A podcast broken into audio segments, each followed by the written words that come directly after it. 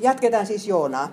Tämä on vielä ensimmäistä lukua, jae neljä. Mutta Herra heitti suuren tuulen merelle niin, että merellä nousi suuri myrsky ja laiva oli särkymäisillään. Tämä on vanha käännös, mutta tämä on niin mukava käännös, kun siinä sanotaan, että Herra heitti. Ihan niin kuin Herra heittisi verkon sen pakolaisen perään, että et sinä pakoon pääsi. Ja tällä tavalla Herra kyllä varmasti heittää, yrittää heittää verkkoa kaikkien lastensa päälle, jotka ovat paossa hänen kutsuansa tai hänen tahtoansa. Ja oikeasti se on vain Jumalan rakkautta. Ja yleensä se verkko sitten on jonkunlainen katastrofi, niin kuin se Joonan kohdalla oli tämä myrsky.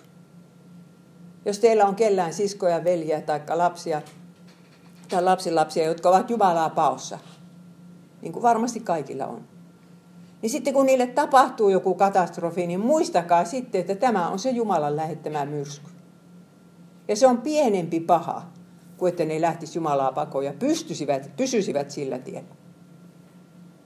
Ja tässä me nyt nähdään, tiedättekö, kun Raamattua lukee, niin sen näkee niin miljoona kertaa, että Herra lähettää sen katastrofin ja sen onnettomuuden. Minä kun olin Japanissa silloin, kun siellä iski se tsunami, niin, ja siellä kuoli siis kaksikymmentätuhatta ihmistä ja neljäsataatuhatta joutui evakkoon. Meillä oli siellä kovat keskustelut siitä, että Jumalako sen lähetti vai saatana. Jos ajatellaan, että saatana pystyy tekemään tuomosta. Jumala yhtenä aamuna herää ja huomaa, että kas kummaa, mitä siellä Japanin rannikolla on tapahtunut. Onko hän silloin kaikki valtias Jumala? Mutta nykyaikaa harva aja, haluaa ajatella, että Jumala lähettää mitään semmoista onnettomuutta, missä joku kuolee. Mutta lukekaa, ystävät, lukekaapa kerran vanha testamentti läpi. Siis Noa, kuka lähetti vedenpaisumuksen? Faaraon joukot, kukas hukutti ne sinne Punaiseen mereen? Kuka lähetti myrskyn Joonan perään? Tämä on tärkeä asia, koska Jumala kuvasta on tulossa semmoinen kiltti pikkujumala, joka ei tee pahaa kärpäsellekään. Mutta se kiltti pikkujumala ei ole kaikki valtias. No niin, me jatketaan tätä teemaa vielä, mutta masentuneet ihmiset usein nukkuvat paljon, niin Joonakin sitten meni sinne ruumaan ja nukkui siellä laivan pohjalla. Ja kumma kyllä ei herännyt siihen myrskyyn. Että semmoisessa vanha-aikaisessa laivassa, joka, jossa joka lautakin natisee niin, ja heittelehtii koko laiva siellä, niin luulisi, että herää, mutta eipä Joona herännyt. Ja Koopessa oli hirveä maanjäristys vuonna yhdeksänkymmentäviisi. Sitten minä olin just silloin Suomessa, mutta kun mä menin sinne takaisin, niin kaikki kertovat minulle sen maanjäristystarinan. Se oli se ensimmäinen, minkä ne kertovat, missä he oli ollut ja mitenkä oli käynyt. Niin yksi nuori mies kertoi, että hän nukkui sen läpi. Ja sitten hän herää ja, ja niin kuin katto suunnilleen on niskaan pudonnut, valoja ei missään. Ja se oli Jumalan johatusta, että hän muisti, missä ne kengät on. Nimittäin jos ilman kenkiä lähtee ja joka paikka on lasinsirpaletta täynnä.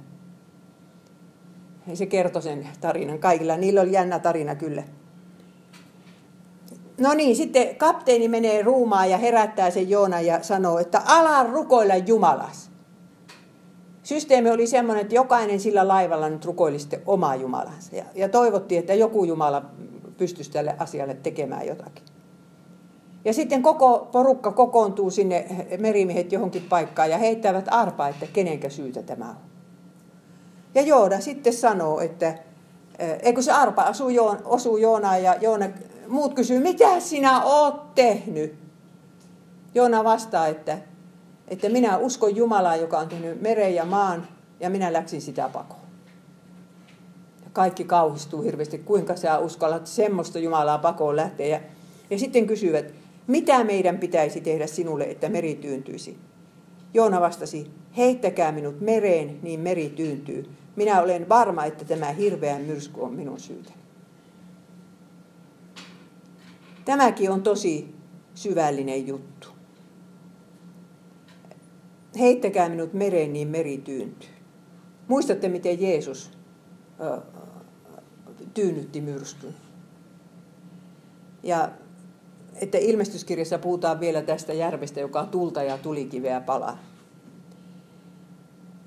Aatelkaapa sitä, että ei ollenkaan kerrota, että Joona olisi rukoillut. Ei silloin, kun se lähti tälle matkalle, Ei silloin, kun myrsky raivoi, ei se rukoile ollenkaan. Ja nyt kun tässä vaiheessa se sanoo, että heittäkää minut mereen, niin se tarkoittaa, että tappakaa minut. Eihän se nyt voi tietää, että siellä joku meripeto hänet nielasee. Joonan mielestä on parempi kuolla, kuin lähtee sinne Niiniveen. Se on niin kauheita se Niiniveen lähtö. Heittäkää minut mereen. Ja sen verran säälii niitä, niitä merimiehiä siellä, että ei halua, että ne kuolee hänen tähtensä. Myrsky asettuu, kun hänet heitetään mereen, ja just niin siinä kävi. Mutta siinä on semmoinen mielenkiintoinen juttu, että sitten kerrotaan, että ne merimiehet rukoilivat Herraa ja uhrasivat hänelle teurasuhreen. Siihen asti ne oli jokainen rukoillut omaa Jumalansa, mutta ne tuli uskoon siinä lähetyssaarnaajan pakomatkan kylkiäisenä. Tällä lailla Jumala voi käyttää jopa jonkun, jonkun uskovaisen pakomatkan. Voi kääntää oman valtakuntansa voitoksi. Jumala on siitä ihmeellinen, että ei ole edes sitä syntiäkään, mistä hän, mitä hän ei voisi kääntää, niin että siitä loppujen lopuksi jotain hyvää tulee sillä lailla, niin kuin ryövärin kohdalla. Koska hän oli ollut niin hirveä roisto, niin sen takia se todistus, jonka hän jätti jälkeensä, on niin mahtavan suuri. Ja sen todistuksen perusteella on moni hirveä roisto viime tipassa pelastunut. Sitten he tarttuivat Joonaan ja heittivät hänet mereen. Meren raivo laantui heti. Tämä oli jae kuusitoista. Ja äh, sitten kerrotaan, mutta Herra pani suuren kalan nielaisemaan Joonan. Joona oli kalan vatsassa kolme päivää ja kolme yötä. Siis ystävät, voiko tämä olla totta? Mitenkä ihminen voi olla suuren kalan vatsassa kolme päivää ja kolme yötä? Jos nyt ruvetaan järjellä ajattelemaan, niin tämä ei ole totta. Ja yksikään liberaaliteologi, joka vähäkään niin kuin jär, järkensä avulla tutkii tuota Raamattua, niin sanoo heti, että ei tämä ole totta. Tämä on vain legenda tai taru tai joku satu tai kertomus, jossa on kyllä hyvin syvällinen opetus. Mutta tiedättekö mitä? Jeesus uskoi, että Joona on historiallinen henkilö. Jeesus ei kehenkään muuhun vertaa itseänsä, vanhan testamentin henkilöön, ei vertaa itsensä suoraan kuin Joona. Niin kuin Joona oli meripedon vatsassa kolme päivää ja kolme yötä, niin on ihmisen poika maan poissa kolme päivää ja kolme yötä. Tämä on muuten hebrealainen ajanlasku, eikä suomalainen. Se alkaa niin, että, että kun vuorokausi vaihtuu silloin, kun aurinko laskee noin kello kuusi. Niin jos sitä ennen vaikka yksi tunti on, niin se on yksi vuorokausi. Sitten on seuraava vuorokausi taas siihen kello kuuteen asti. Ja sitten se viimeinen aamu taas, niin kuin Jeesuksen kohdalla, niin on taas yksi vuorokausi. Eihän Jeesus ollut haudassa kuin kolmekymmentäkuusi tuntia. Mutta hebrealaisen laskutavan mukaan se oli kolme vuorokautta. No niin. Hebreassa ei ole kuin yksi kalasada. Nämä...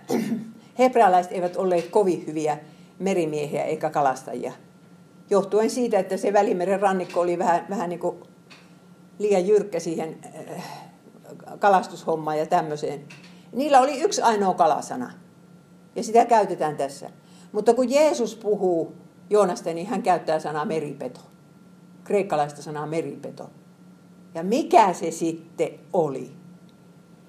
Minä kun olin Mongoliassa ja tuota, menin sinne tuommoiseen äh, ka- museoon, luonnontieteen museoon. Ja siellä oli vaikka sun minkä elukan luita, jotka oli hävinnyt äh, maailmasta kokonaan. Ja sittenhän siellä oli monta dinosauruksen luuta, siis kokonaista. Niin, niin minä ajattelin, että eihän sitä tiedä, mikä se on se meripeto ollut. Jos se merieläin on ollut, niin ei sitä edes luita jää jäljellä. Mutta joku hirveän iso elukka se nyt sitten oli. Ja sillä oli taatusti joku ilmakupla ö, sisällänsä. Sanovat, että valaillakin on, on ilmakupla sen takia, että ei ne muuten pääsisi ylös sieltä merenpohjasta. No olipa se miten tahansa, niin jos me nyt uskomme, missä se nyt on, ei se nyt löydykään. Että jos me uskomme, että, Jeesus pyst- että Jumala pystyy Jeesuksen nostamaan kuolleista, niin onko vaikeampi uskoa, että hän pystyy pitämään tämän Jeesuksen ennakkokuvan meripedon vatsassa hengissä kolme päivää? Nyt vaan kysytään sitä, että onko Jumala kaikkivaltias vai eikö. Ruvetaanko tässä viisaammaksi kuin Jeesus?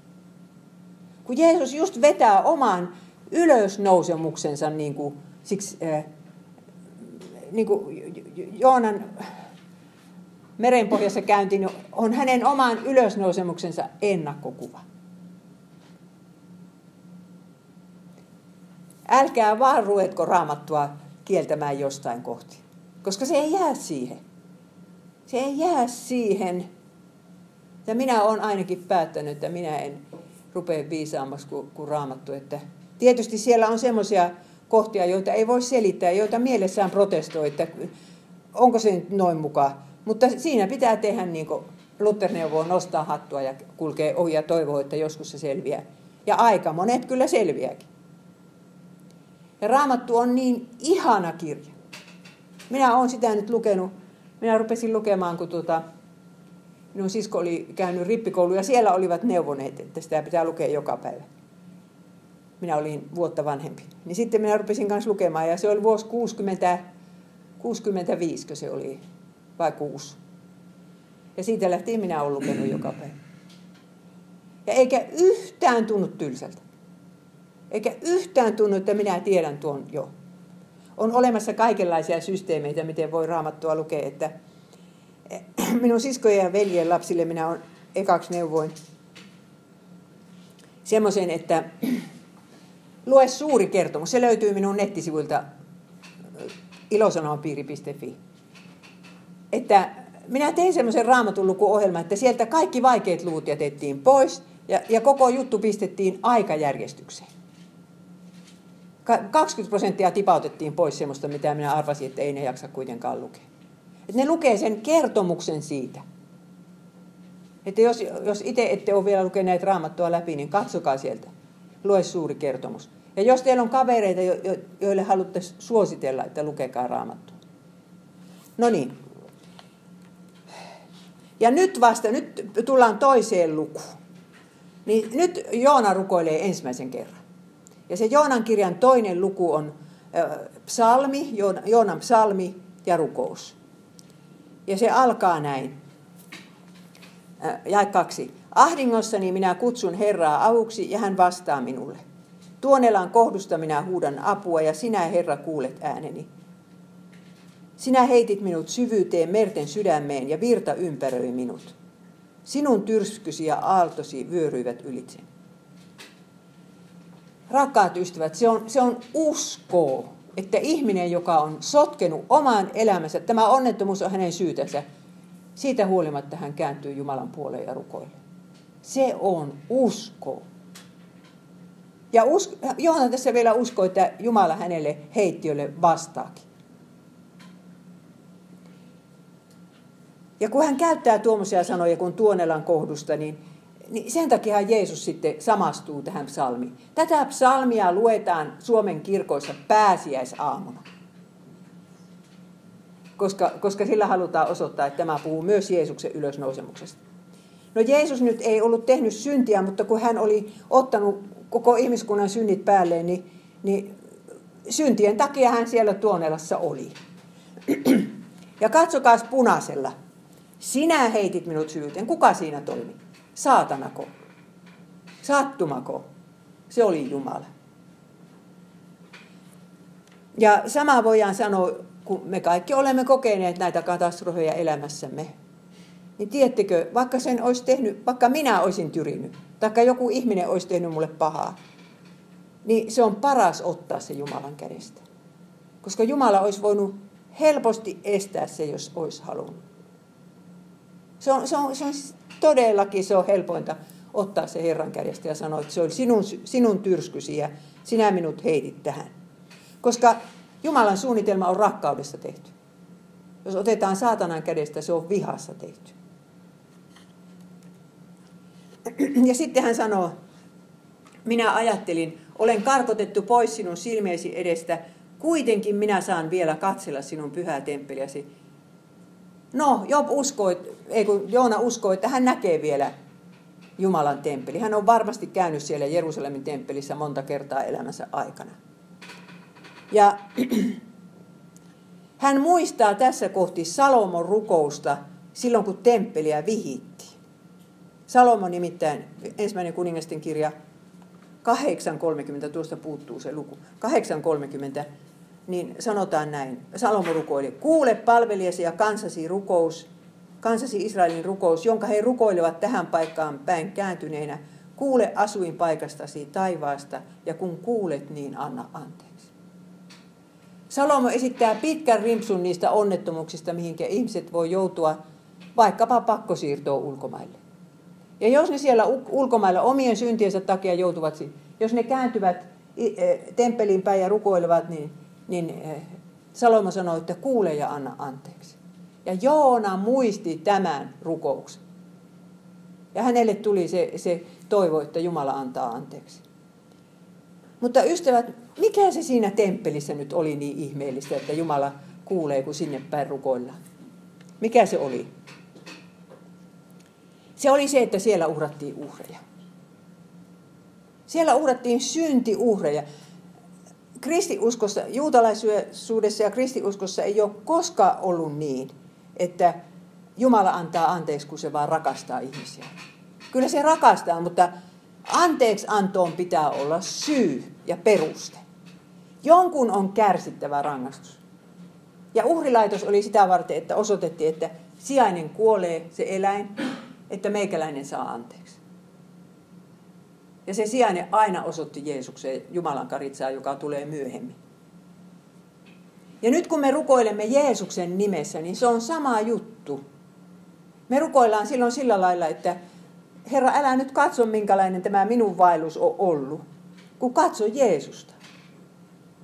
Hänen uhriansa ja hänen täydellistä elämänsä ja sillä perusteella kuule tämä rukous.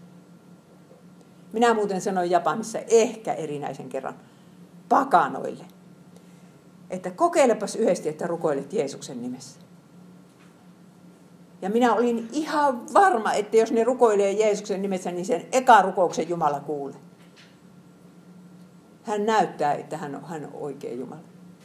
Mä muistan yhdenkin rouvan, joka sairasti semmoista ihmeellistä tautia, että munasarjoihin tuli, tuli siis rakkuloita ja semmoista jotakin limaa ja mitä se nyt oli. Ja, ja tuota, se oli pakko leikata. Se olisi pitänyt leikata seuraavalla viikolla.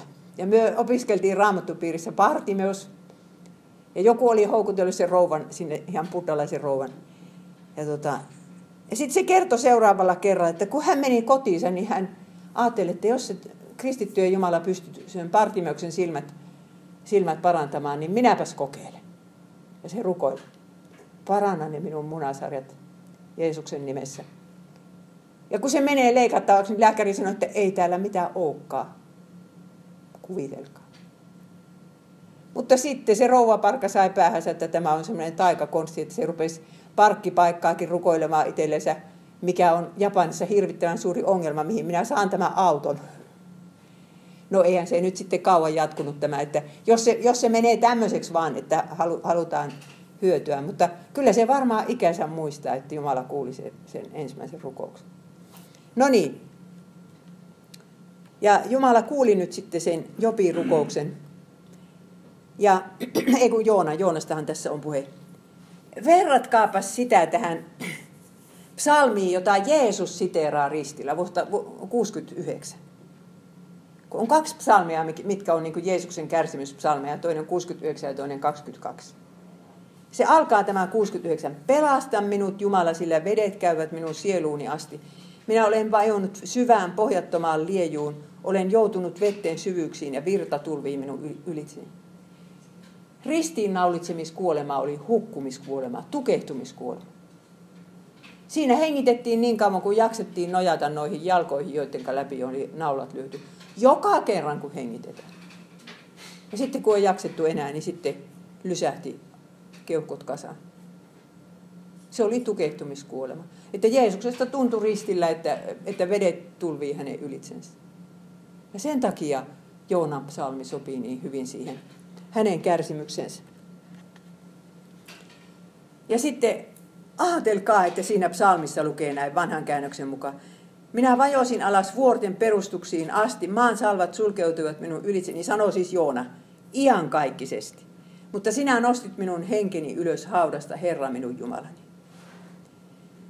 Silloin kun Jeesus kärsi ristillä, niin, niin hän oli Jumalan viha alla.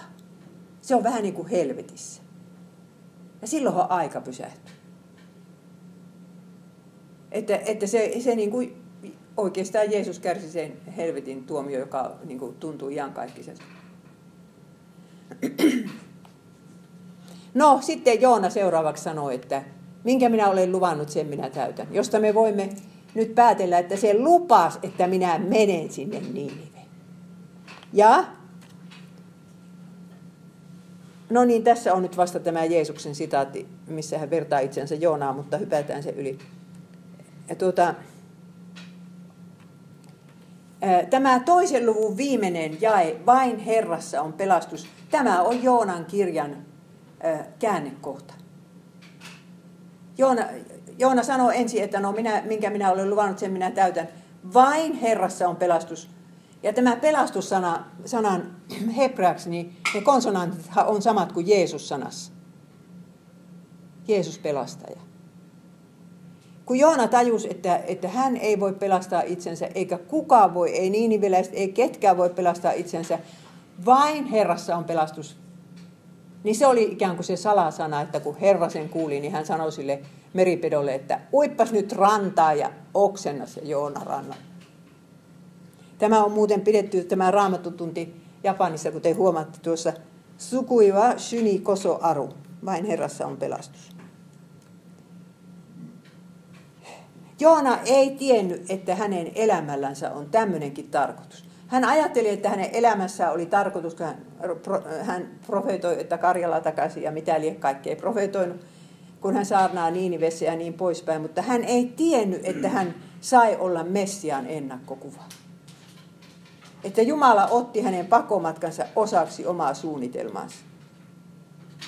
Ja tämä voi käydä myöskin sinun ja minun pakomatkalle ja sen pakomatkalle, josta me tänä päivänä huolta kannamme, että voi kun se raukka pakenee Jumalaa.